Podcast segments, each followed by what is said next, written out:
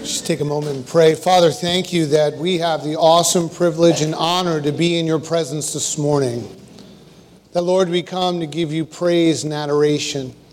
And Lord, we know that you meet us right now in this moment, in this place, that, Lord, we showed up to meet you. And Lord, we meet you in that worship, in that praise. We meet you at the table, Lord. And Lord, we meet you in your word.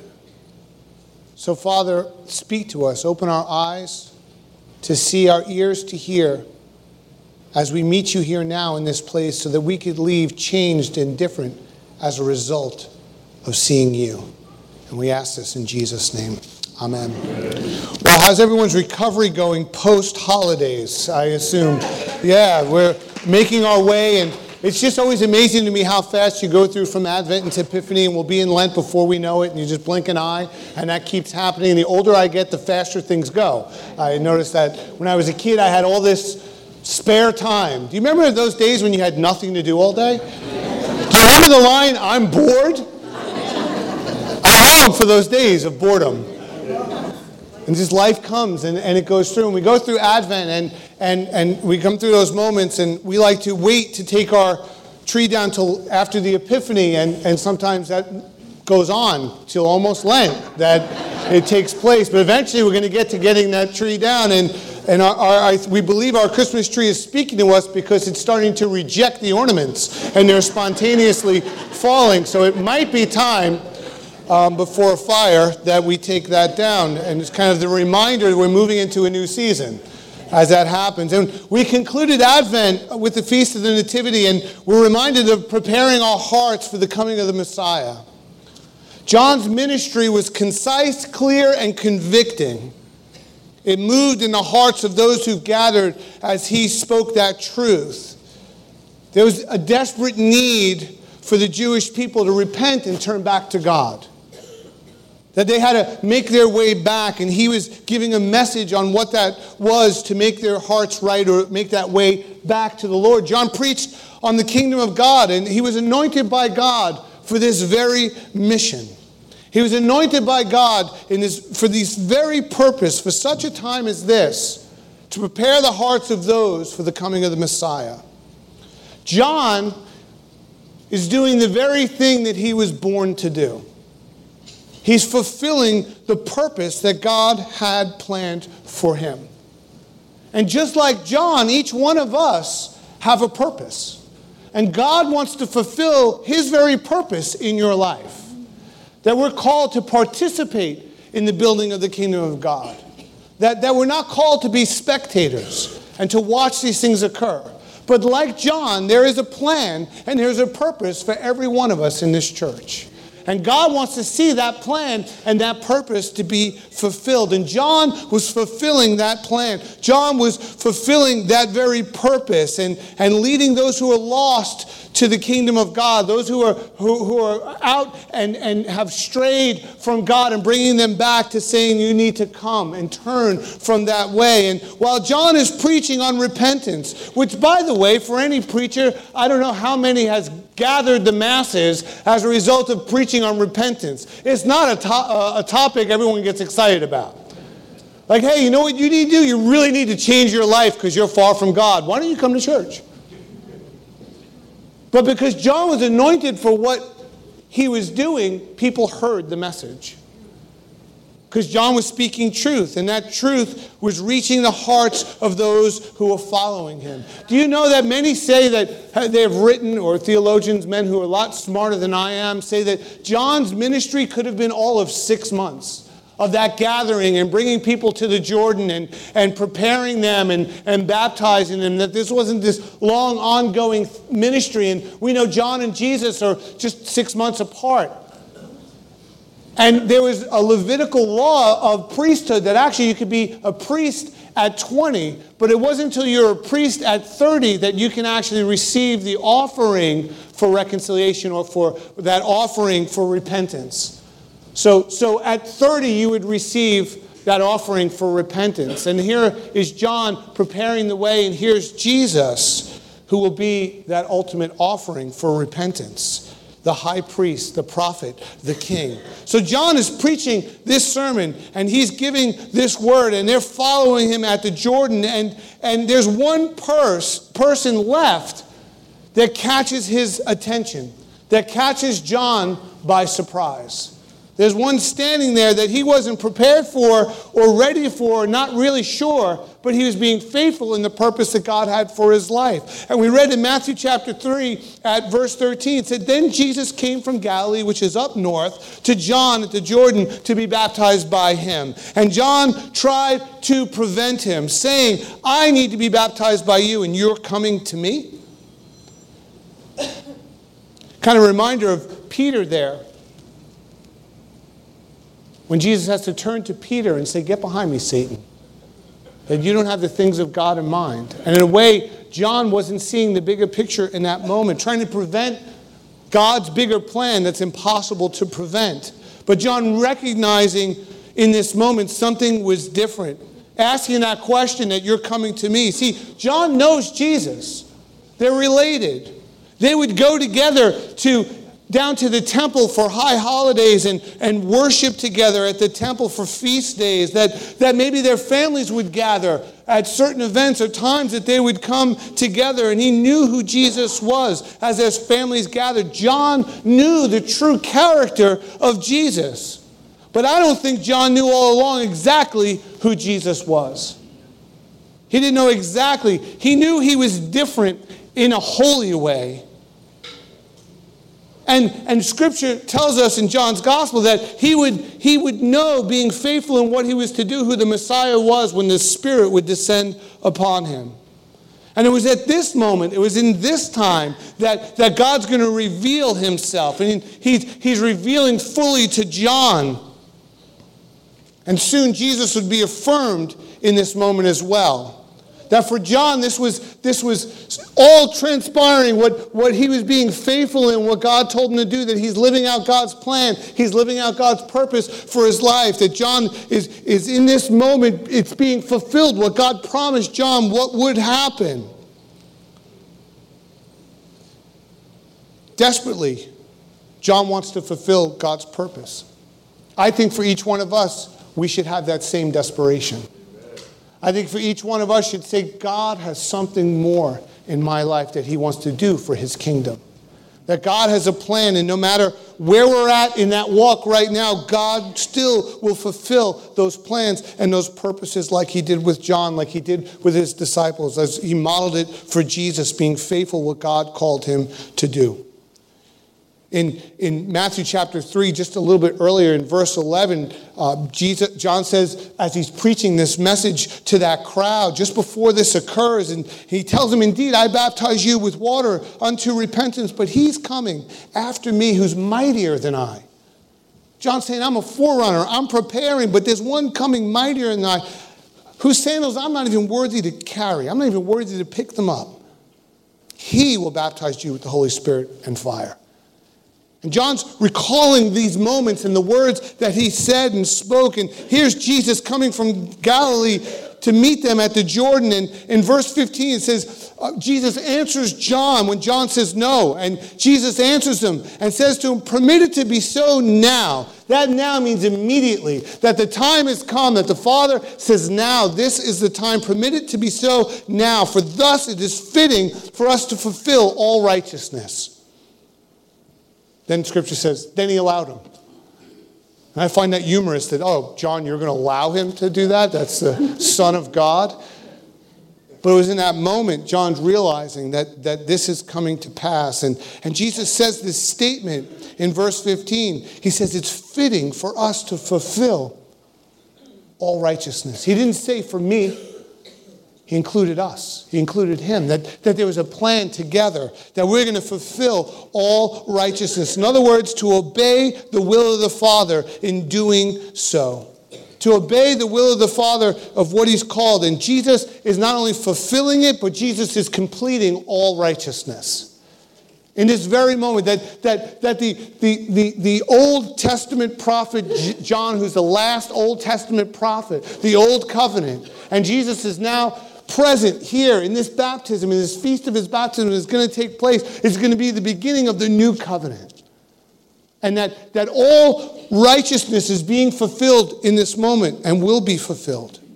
See, by submitting to baptism, Jesus acknowledges God's claim on him, like the others, for total consecration of life and holiness of character. That he's recognizing the importance of that. He's submitting himself to that. As we know, he was that sin. He didn't need to be baptized. That wasn't something he needed to do, but something the Father told him to do. To go. Why? Because there was a greater thing that was going to come. Jesus would go into these same waters that were polluted by those who were repenting. Waters that were polluted and filled with pride and greed and lust and wrath and gluttony and envy and sloth and, and name it, that, that those were coming and turning back to God with hopes of leaving those things in those very waters. But Jesus would not only go into the same defiled water, but his baptism would cleanse the waters forever. See, in this moment, John, his ministry, all these things that he was doing is, is, is coming to pass. And, and it goes on in verse 16 when he had been baptized, Jesus came up immediately, and we're familiar with these verses. Jesus comes up from the water, and behold, the heavens are open with him, and he saw the Spirit descending like a dove and alighting upon him. That, that Jesus was illuminated in that moment. Suddenly, a voice came from heaven saying, This is my beloved Son, in whom I'm well pleased that promise that verse 11 that was spoken that you would see it come to pass, John, is being fulfilled. In that very moment, it's coming to realization. It's in this moment we see the fullness of the Trinity. We see we see the one God in three persons. We see an imagery, a picture of the fullness of what God was doing and who he was. And it's being revealed to John. It's being revealed to us to see the fullness of God's plan beginning in this very moment. Jesus, the Son of God, waist high in the Jordan River, the Holy Spirit descending like a dove, and a voice of the Father from heaven This is my beloved, in whom I'm well pleased. See, the common thread of the Trinity that's happening is love love. And we see this love. God affirms this love by calling Jesus my beloved Son, whom he loves. And the Holy Spirit descends as an expression of a bond of that love. And Jesus, who loves us, will give up his life for us and begins his ministry for us and the reconciliation to the Father through him. Jesus' mission is beginning. John's mission is ending. Jesus' mission has begun. And just as Jesus went into those waters of baptism, just as he went and took on the sins of the world, so too would he go to the cross as a baptism and take on the sins of the world so that we can come and have eternal life with him that he would reconcile us back to him in this imagery of that taking place. And we see the love of the Father. We see the love that Jesus has. And we see the beginning of this new covenant that Jesus is making with his people through these waters of baptism and what he's doing. So we're left with a question. And the question I have for you this morning is how do we live out our baptism? What does that look like? For many of us, we were baptized as children, and, and someone stood in the gap to bring us into that covenant. But, but and all men women should be baptized, and the importance of that, that we come into this covenant with God and we make this covenant with God. But there's a response to our baptism. That, that if we're going to fulfill the plans and purposes, that we have to come to that relationship of what that baptism means and who He is. And, and, and how do I live that out? How do I live out? I think that each one of us have to take a moment and own that relationship of who He is in our life. And how do I grow and strengthen that relationship with who God is? How do I live out that baptism? How do I live out those waters that He cleansed for me? See, in the church here at Intercessor, it's simple as far as, as what our desire to accomplish and do is that we have a desire to reach all those who are lost. And that God would send those who are broken, those who are forgotten, those, those who are addicted, those who are struggling, those who are hurting. And we, we say, God, all those that you've rejected will take. All those who are lost, Lord, may they come. That we have a desire to see those who are in darkness all around us. And when I can tell you who they are, there's a generation growing up that doesn't know anything about church. They've never had an experience. They, they, their parents have forgotten their faith, have not taught or passed on that faith, that there's not even a baptism to reflect on. I couldn't even ask a generation that question how do you live out your baptism? And they go, What's baptism? That we live in a post Christian society, but, but there's still hope. And that hope is in us. And that hope is to proclaim what that baptism means. And that not only we're a church that reached the lost, but we're a church that's making disciples. And we're fulfilling what Matthew told us, what I read a little bit earlier, that, that Jesus gives this command, and that's the fullness that we want to see. Not that just the lost come to salvation, but the lost come to salvation and become disciples of Christ. And as they become disciples of Christ, that impacts their families and it builds strong families and it changes families. It changes the trajectory of those families, and that we break curses. And that they begin to move forward, and we build a church on multiple generations who are following after Christ. That starts with us. How do we live out our baptism? Now, I've simplified that. God spoke to me in this little word, and He's got to give me things simple because I'm a pretty simple guy. And there, there's a pathway to discipleship. And the pathway here for discipleship is through loving, learning, and leading. And let me explain what that means. There's a pathway through discipleship. And love or loving is knowing that God loves us and we are called to show that love to others. Isn't that simple? Here's, here, here's the scary news everyone doesn't know that love. But that all that would walk through these doors and us sitting here would know God loves us. That He's not forgotten us, He's not rejected us, but He loves us. That we would know that love, and then we're called to go show that love. But it begins in that moment it's encountering that love. It's in that moment that I turned my life from one direction to another. It was because God, I found out that there was a God who loved me all along and I didn't know. And I surrendered my plan for his plan. But we all meet at that point of love and of him loving us. So loving is the first part or the first beginning of, of, of how we go down that road of discipleship, that pathway of discipleship. It starts with loving. And there's loving ministries that the church offers because we want to see you become a disciple. That there's something more involved that God has, a, has his purpose to be fulfilled. So we offer things. And it's in those moments or it's in those ministries maybe where we encounter that love. A loving ministry like Overcomers or, or Grief Share or Divorce Care or, or maybe you, you've went to a community in Christ and you're new or, or been exploring your faith and, and you've been invited by a friend and you see that they love God and God loves you. It's in that moment that that happens. See, whoever lives in love lives in God and God in them. And we're called to live a life in love. Love being that key ingredient. Mark reminds us of the commandments that we're reminding you every time we come together as the deacon proclaims that you should love the Lord your God with all your heart, come on, soul, mind, and strength. We know this, the first commandment. But the second is what? That shall love your neighbor as yourself. There's no other commandments greater than these. How do we live that out? How do we live out our baptism? What's the pathway to discipleship? It begins with love. It begins knowing His love for us and how we learn to live and love others. So, loving is that first step towards that pathway of discipleship. Second is learning. And learning is this daily growing in the faith and truth of the gospel. That each one of us have to respond to that love. And we're called to grow in that very relationship with who Christ is. That if, if we're going to be disciples, that means we're students of. And that we have to take on that responsibility to grow because no one's going to make you grow. That we have to put the effort in.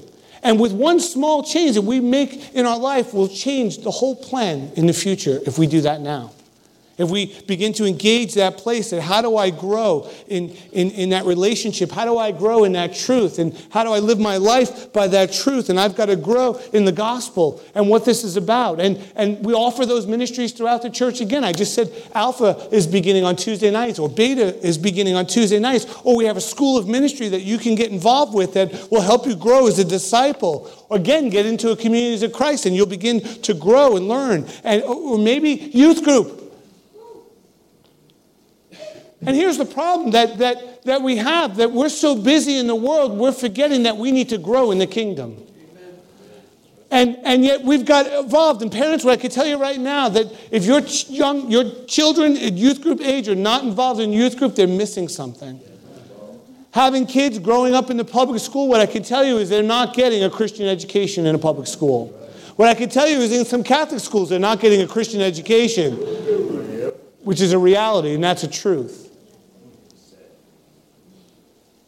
But, but, but they go, and I know that they have a purpose. And I tell my children that as you go into that school, God has a purpose and a plan for your life, and you're part of bringing light in the midst of darkness.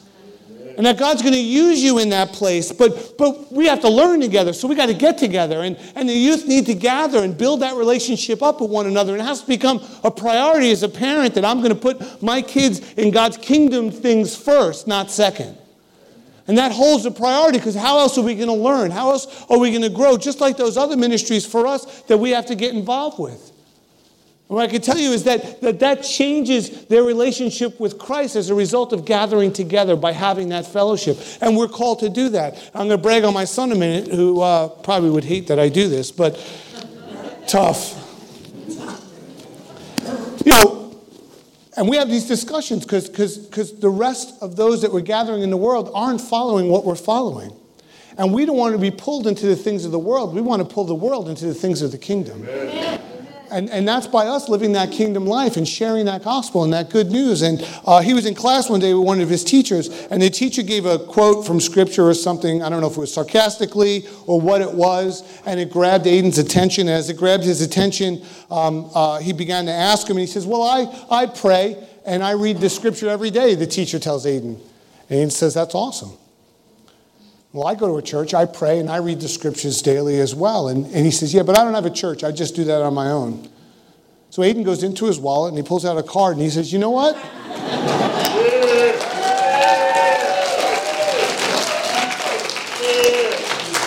he said, I really think you'd like our church and you should come and join us. That's light in the midst of darkness. But we're all called to do that. We're called to have that zeal and fulfill the purpose that God has. And we're not going to do that if we're not learning and growing as we're called to grow. And the other ministries that we offer in men's ministry, women's ministry, and boys' brigade and GEMS, that we're not doing that just to keep the church busy. I'm doing that to give an alternative to the world so that we could build kingdom people. But that requires us to all participate together and to make a commitment together that we're going to do it because we've got to grow as those disciples. We've got to, we've got to answer our baptism. We've got to follow through on our baptism and what that means to us. And learning is a key component so that we're growing together. Colossians 3.16 says this, Let the word of Christ dwell in you what? Richly in all wisdom, teaching and admonishing one another in psalms and hymns and spiritual songs, singing with grace in your hearts to the Lord that we come together admonishing one another, that, that we're growing richly in wisdom. Who could use some rich wisdom in their life? Amen? And we're growing in that. So it's by loving, it's by learning, and the final thing is by leading. That we're going to answer that call, follow that call, that we're all called to lead in some fashion. Leading is this being a servant leader, using our God given gifts for His kingdom purposes. Amen that there's that gift in each of us. And you might be in the job you're in because it's a God given gift that God put you in that job. But in your job is part of your ministry or wherever else those gifts might lie. And that what would the church look like if all the gifts of God were activated and that we were fulfilling that? Well, being a leader is being a servant first because Christ modeled servant leadership. So we're called to lead by serving. That, that each of us have a part to play, and there's many ways that you can serve around the church. There's close to 50 ministries that take place here at Intercessor. On Sunday morning, there's, there's, there's a host of ministries that you can participate in a way to serve or lead, that, that you could be part of a host of ushers or greeters or readers or chalice bearers or audio or, or music or choir or hospitality, or you could take on Sunday school and, and rotate and be a Sunday school teacher and, and help grow and shape the minds of the next generation as a result of giving back. Or various other ways, but each one of us maybe start a community Christ in your, your community and begin to change your community as a result of that because you have those gifts. But we're called together and, and, and we're called to exercise those gifts and use those gifts and, and, and we're called to be leaders. Jesus commanded to go make disciples, not just followers. That we follow him, but the fullness of following him is to be discipled by him and to, and, and to bring that to others. And what does that do? That duplicates that we help others respond to their baptism, that we, we help others live out the call that they have on their life, that fulfill that purpose in their life. And we're called together. In Mark chapter 9, verse 35, it says, And he sat down and he called the twelve, and he said to them, If anyone desires to be first, he shall be last of all, and servant of all. That, that we would be his servants, that we would answer that call that we would see the need of those around us, that we would be his kingdom on earth as it is in heaven, that together we come and we're a message to a world that's in darkness of hope. And you have that hope within you if you know Christ. And we're called to bring it and we're called to respond to it. And maybe as we're beginning the new year, some of the reevaluating that we do versus trying to make a list of things that we will never get to. Maybe first and foremost is on that list is how do I respond? How do I live out my baptism? Lord, show me how I can do that. Show me a way that I could direct my life so it could be fulfilled, so that I can cut out the noise and the distractions and the things and the busyness of the world, so I could fulfill what it is you want me to do and how I can do it and how I could fulfill that. Because there's a pathway to discipleship. And if it begins in that encounter of who he is or begins in that moment, Jesus' moment began in his baptism. And it was in that moment for the next three years that we would read about the incredible works that he would do as he would prepare an eternal place for us. And recognizing what he did, that, ministry will continue through us. So we're reminded as John was faithful to his his, his call, and John was faithful to his purpose. And Jesus fulfilled the very purpose because God loves us and sent his son for us. The disciples fulfilled their very purpose. Well, that ministry continues in and through us. And my prayer is that each of us would find that place that God has, his plan and his purpose as we build his kingdom together. Amen? Amen. Let's pray.